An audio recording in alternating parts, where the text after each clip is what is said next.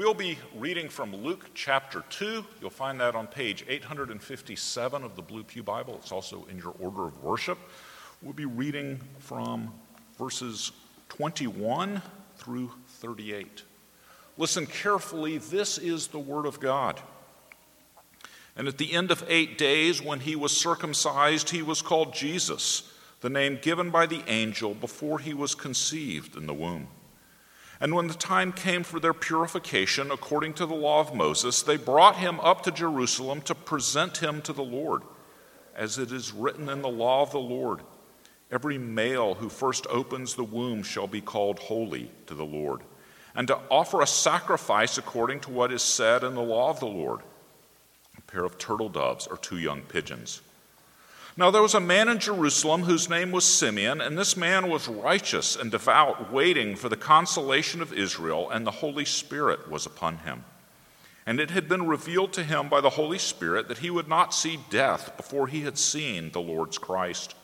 And he came into the Spirit, he came in the Spirit into the temple, and when the parents brought in the child Jesus to do for him according to the custom of the law, he took him up in his arms and blessed God and said, Lord, now you're letting your servant depart in peace according to your word.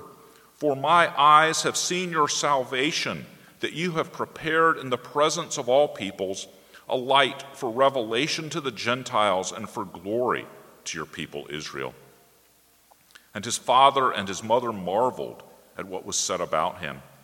And Simeon blessed them and said to Mary his mother, Behold, this child is appointed for the fall and rising of many in Israel, and for a sign that is opposed, and a sword will pierce through your own soul also, so that thoughts from many hearts may be revealed.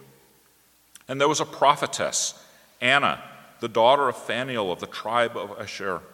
She was advanced in years, having lived with her husband seven years from when she was a virgin, and then as a widow until she was 84. She did not depart from the temple, worshiping with fasting and prayer night and day. And coming up at that very hour, she began to give thanks to God and to speak of him to all who were waiting for the redemption of Jerusalem. May the Lord add his blessing to this reading of his word. Let's go to him in prayer. Our Father and our God, we thank you for your word. We pray that you would open our eyes again to this familiar passage we would see the wondrous things here written for us, for your glory.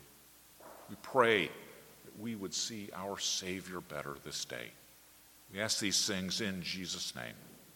Amen. Now, here in the second half of Luke 2, things may look a little anticlimactic.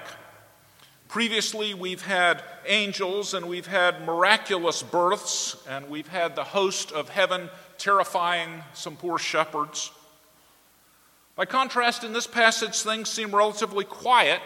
We've got a child circumcised on the eighth day and given the name Jesus. There's no glorious songs like Zechariah's at John's circumcision. Luke reports this almost as a checkoff. We get a bit more detail in the temple, but even these intriguing meetings don't seem very dramatic. Certainly seem less dramatic than the glory of God shining from the heavens. The little people there in the temple that day may not have even noticed that anything unusual had happened. But Luke shows us quite a lot of how important this is. Now, when we read the Old Testament, we do so shaped by Jesus' words in Luke 24 that the law and the prophets spoke of him. And he actually castigates those disciples he was walking with because they didn't understand that. Because their hearts were hard and they didn't realize that all of what we call the Old Testament was pointing to Jesus. But I want you to see that even before Jesus tells us that, Luke is actually showing us that. That in this event so early in Jesus' life, God is already proclaiming him as the fulfillment of his promises. And in a way that this chapter serves as a bookend at the beginning of the book to the end to what Jesus will tell us in chapter 24. Luke shows us this fulfillment through two couples. First is Joseph and Mary, the second is Simeon and Anna. They have something to teach us about how we should respond to Jesus. First couple is Joseph and Mary. In verse 22, we see Mary and Joseph taking the baby Jesus to Jerusalem. Now, when Herod was trying to kill the newborn king of the Jews, he had all of those under two years killed because he had an idea of when he might have been born. So we can assume at this time, this is very early in Jesus' life, we can assume that after these 40 days, that they were probably still in Bethlehem, probably at this point staying with relatives. Luke doesn't tell us everything we'd like to know. There's all kinds of questions we would like to ask. He's selective in his reference to the rituals of what exactly they were there to do in the, in the temple. But instead of a detailed explanation of what Joseph and Mary needed to do, his focus is why? According to the law of Moses as it is written in the law of the Lord. And Luke doesn't tell us that Joseph and Mary were righteous and blameless before God. He shows us that they were, that they were seeking to keep the law in its complete aspect. In verse 23, as it is written in the law of the Lord, every male who first opens a womb shall be called holy to the Lord. We hear there the sort of late echo of Gabriel's promise to Mary He shall be called holy, the Son of God. But of course, that's, that idea of the firstborn has been coming for a long time. In verse 24, we get a third mention of the law in their sacrifice according to what was said in the law of the Lord. Luke clearly wants us to pick up law here, that they are doing what the law calls them to do.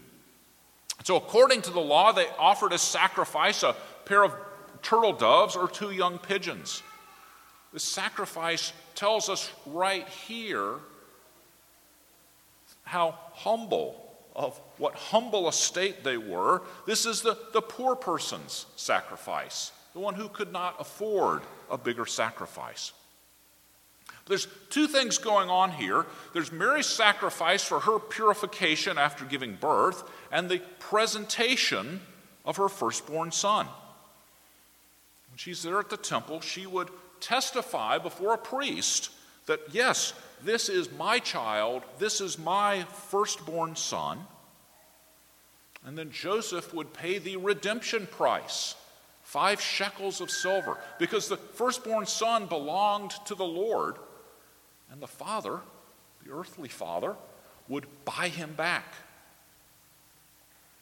Now, there's a lot that Luke doesn't tell us. He doesn't point out a whole bunch of stuff that is sort of behind the scenes or, or reading between the lines here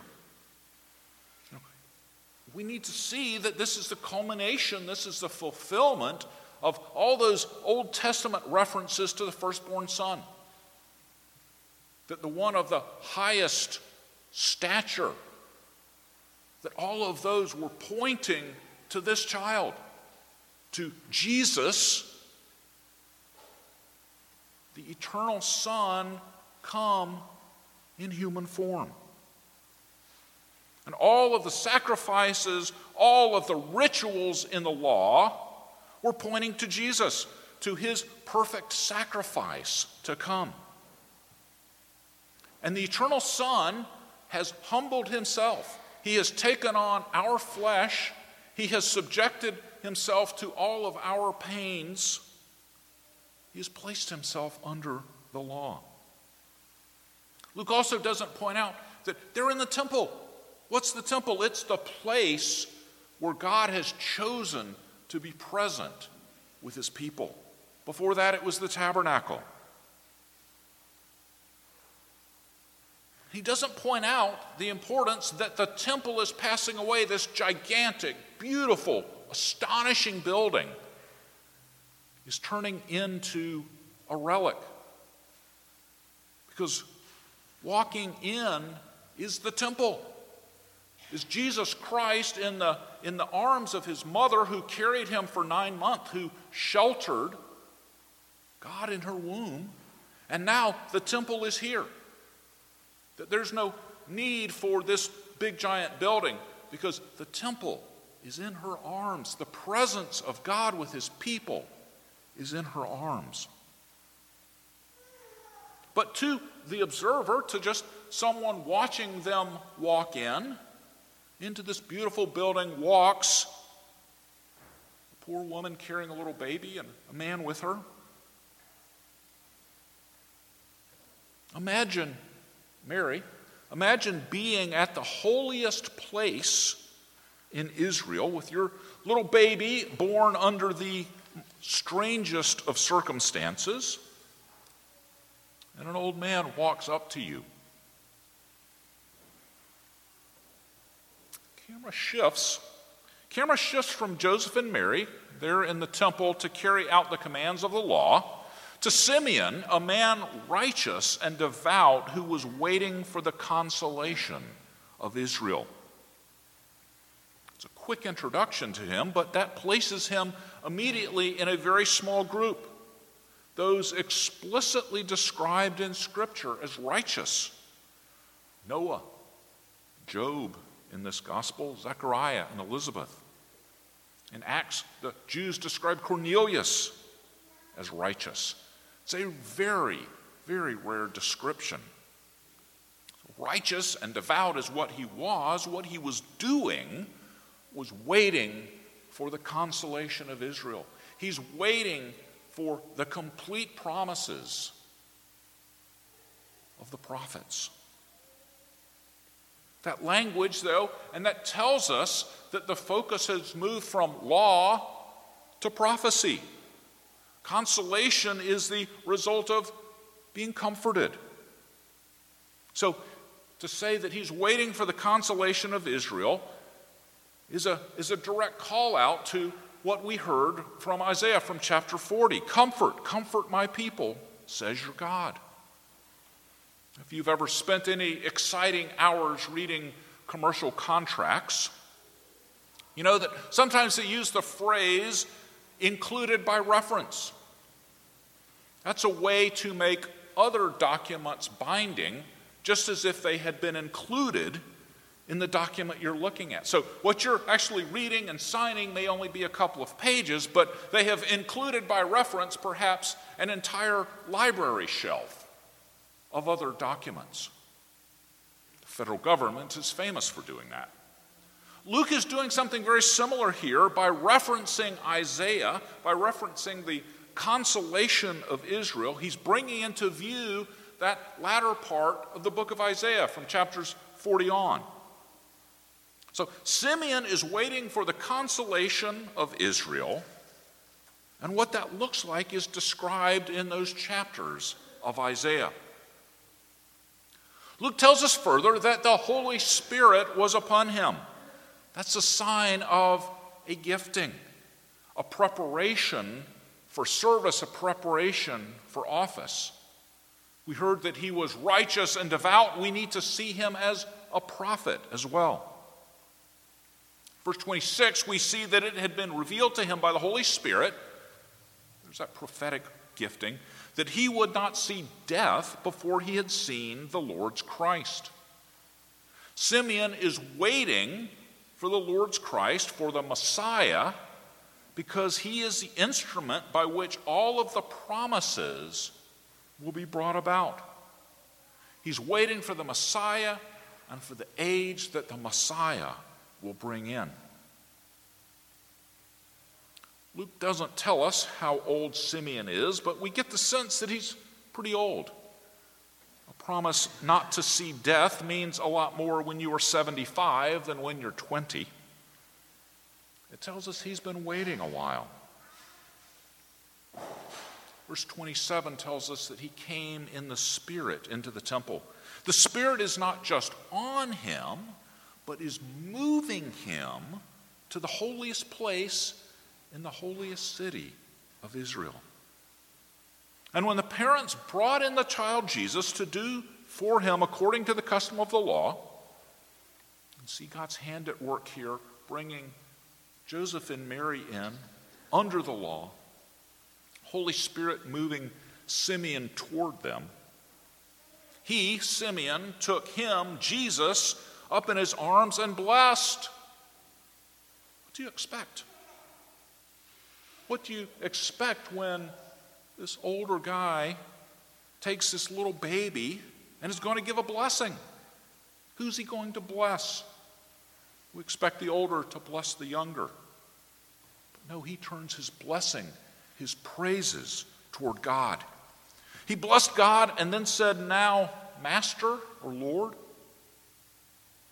let, or maybe you are letting, your servant depart in peace, according to your word, for my eyes have seen your salvation that you have prepared in the presence of all peoples a light for revelation to the Gentiles and for glory to your people Israel. People have frequently read depart as die. God said that to Abram in Genesis 15, and that's certainly possible. But the immediate sense here seems to be that of a servant, perhaps a watchman, being relieved by his master from his duty. Yes, you've served, your time is over. You may be relieved now. He held a child and he looked into his eyes, and again we hear Isaiah. Isaiah 52 the voice of your watchmen. They lift up their voice together, they sing for joy, for eye to eye they see the return of the Lord in Zion.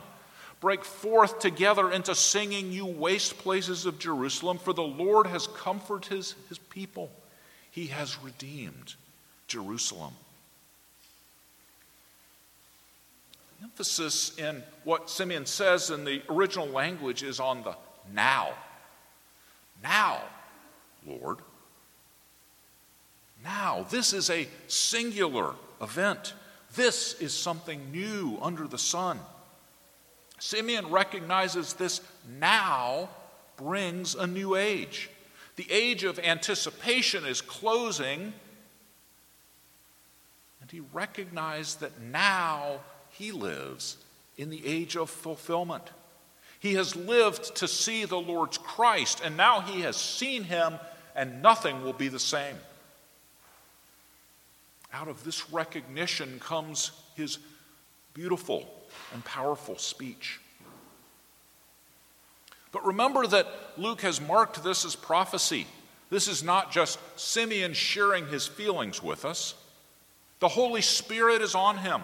He recognizes this child as the one who will bring peace. Zechariah said, a light to guide our feet into the way of peace. The peace proclaimed by the angels, saying, Glory to God in the highest, and on earth peace among those with whom he is pleased. That's the peace in which Simeon will depart, according to your word.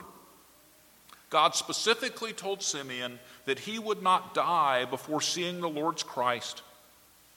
We see that fulfilled. But we also see the whole of Revelation through history fulfilled. The salvation promised in the Word, in the law, and in the prophets is now here. Verse 30 For my eyes have seen your salvation.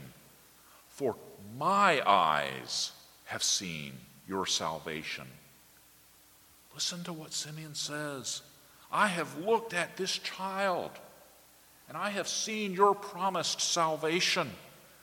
Jesus, Yeshua, Joshua, God saves. Simeon does not ask how this child will save God's people. It is enough for him to know that through this child, God will indeed fulfill all his promises. Verse 31 Simeon says that this salvation has been prepared in the presence of, or before the face of all peoples. Not just Israel, all peoples. And again, he's referencing the prophecy of Isaiah. And the glory of the Lord shall be revealed, and all flesh shall see it together. Isaiah 52 The Lord has bared his holy arm before the eyes of all the nations, and all the ends of the earth shall see the salvation of our God. Verse 32 Simeon tells us that that salvation is to be a light for revelation to the Gentiles and for glory to your people Israel. Again, Isaiah in chapter 42 And I will appoint you as a covenant to the people, as a light to the nations, to open blind eyes, to bring out prisoners for the dungeon and those who dwell in darkness from the prison. Isaiah 49, God says to his servant, It is too light a thing that you should be my servant to raise up the tribes of Jacob and to bring back the preserved of Israel. I will make you as a light for the nations, that my salvation may reach to the end of the earth. You hear what Simeon is saying? This one, this child, is Isaiah's promised servant. This one will show the light of the glory of God into the darkness of the pagan nations and will bring glory to Israel. Verse 33 says that, and his father and his mother marveled at what was said about him I can imagine that that would be quite an understatement. They are still trying to understand what's going on.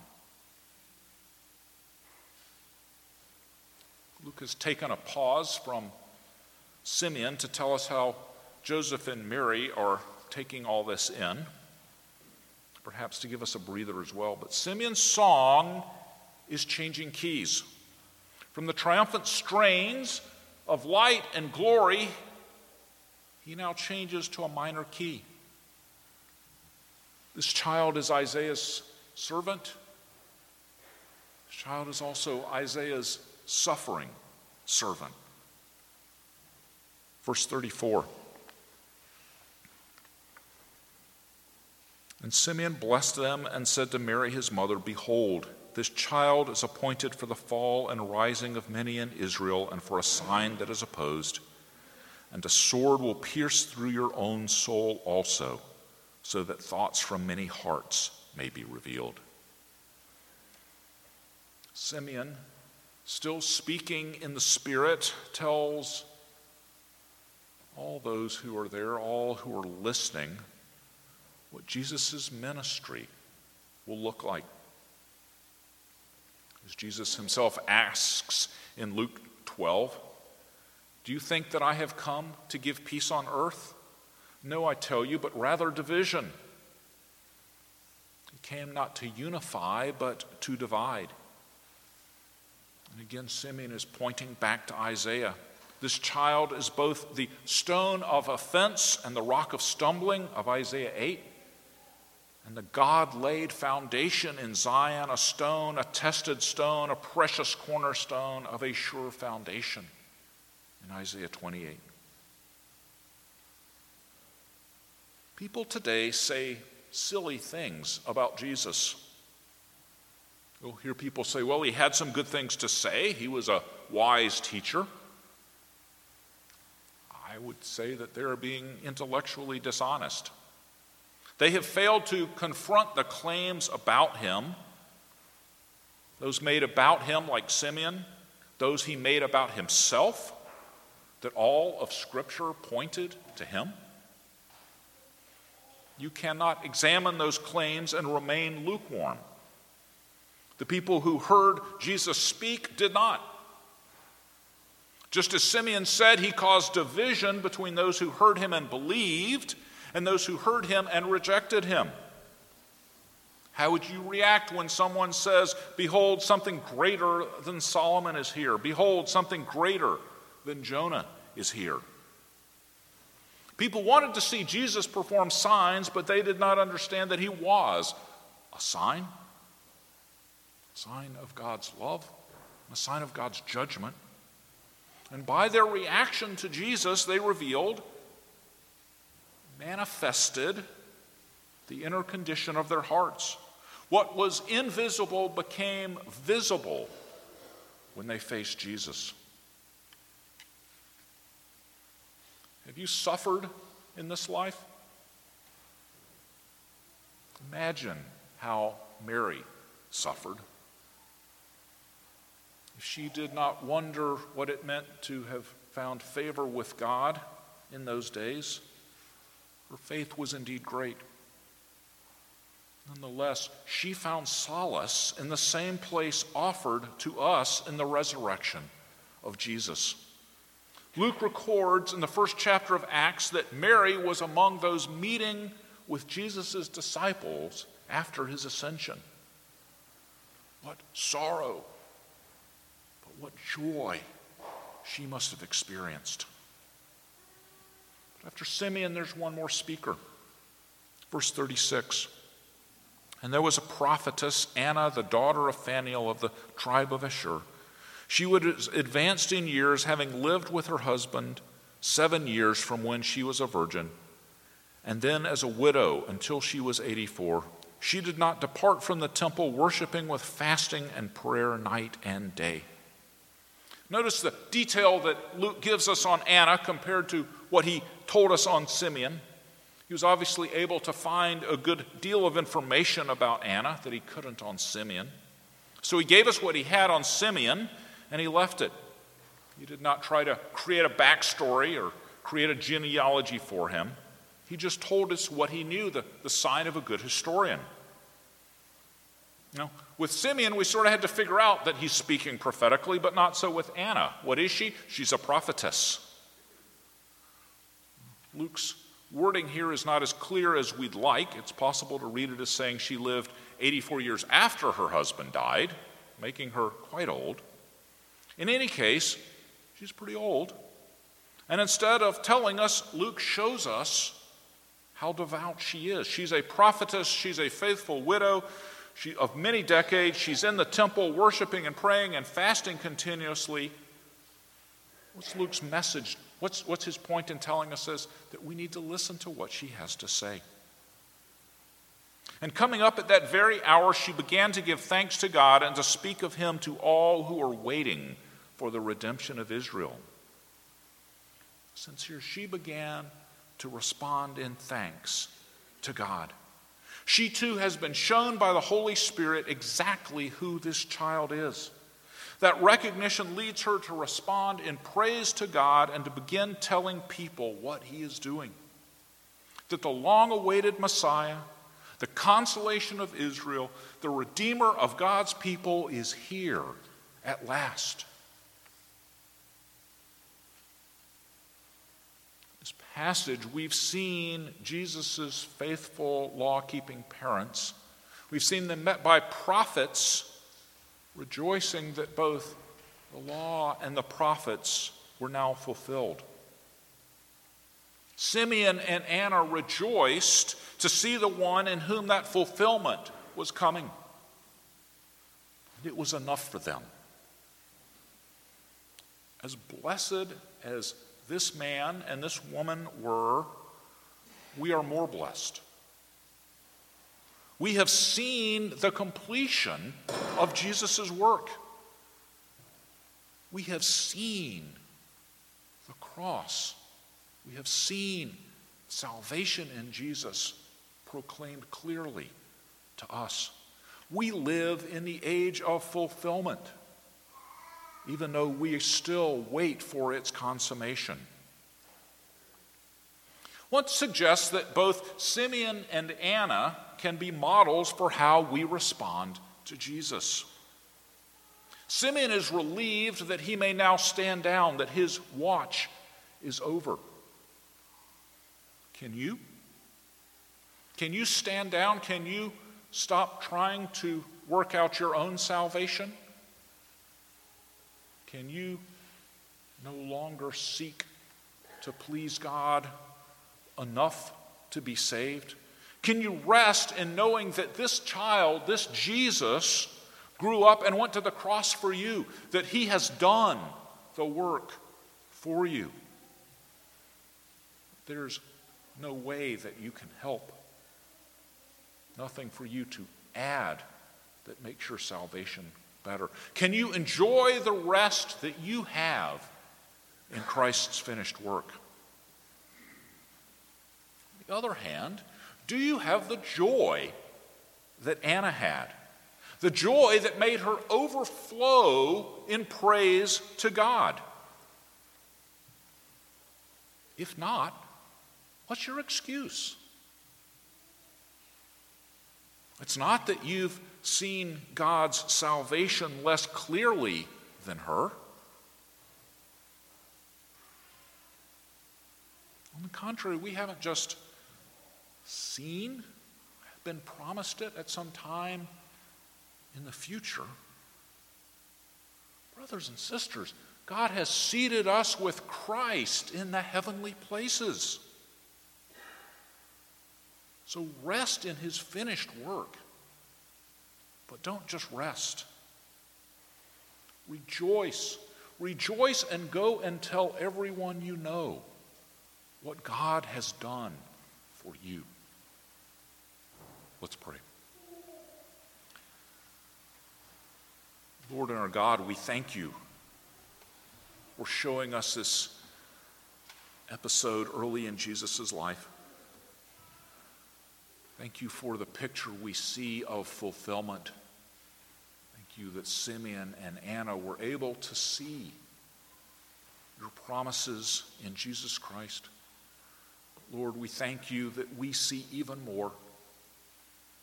We see the completion of his work. That we, by faith, may rest in his salvation. And then we may go out and proclaim the good news of Jesus Christ to all. Pray these things in his name. Amen.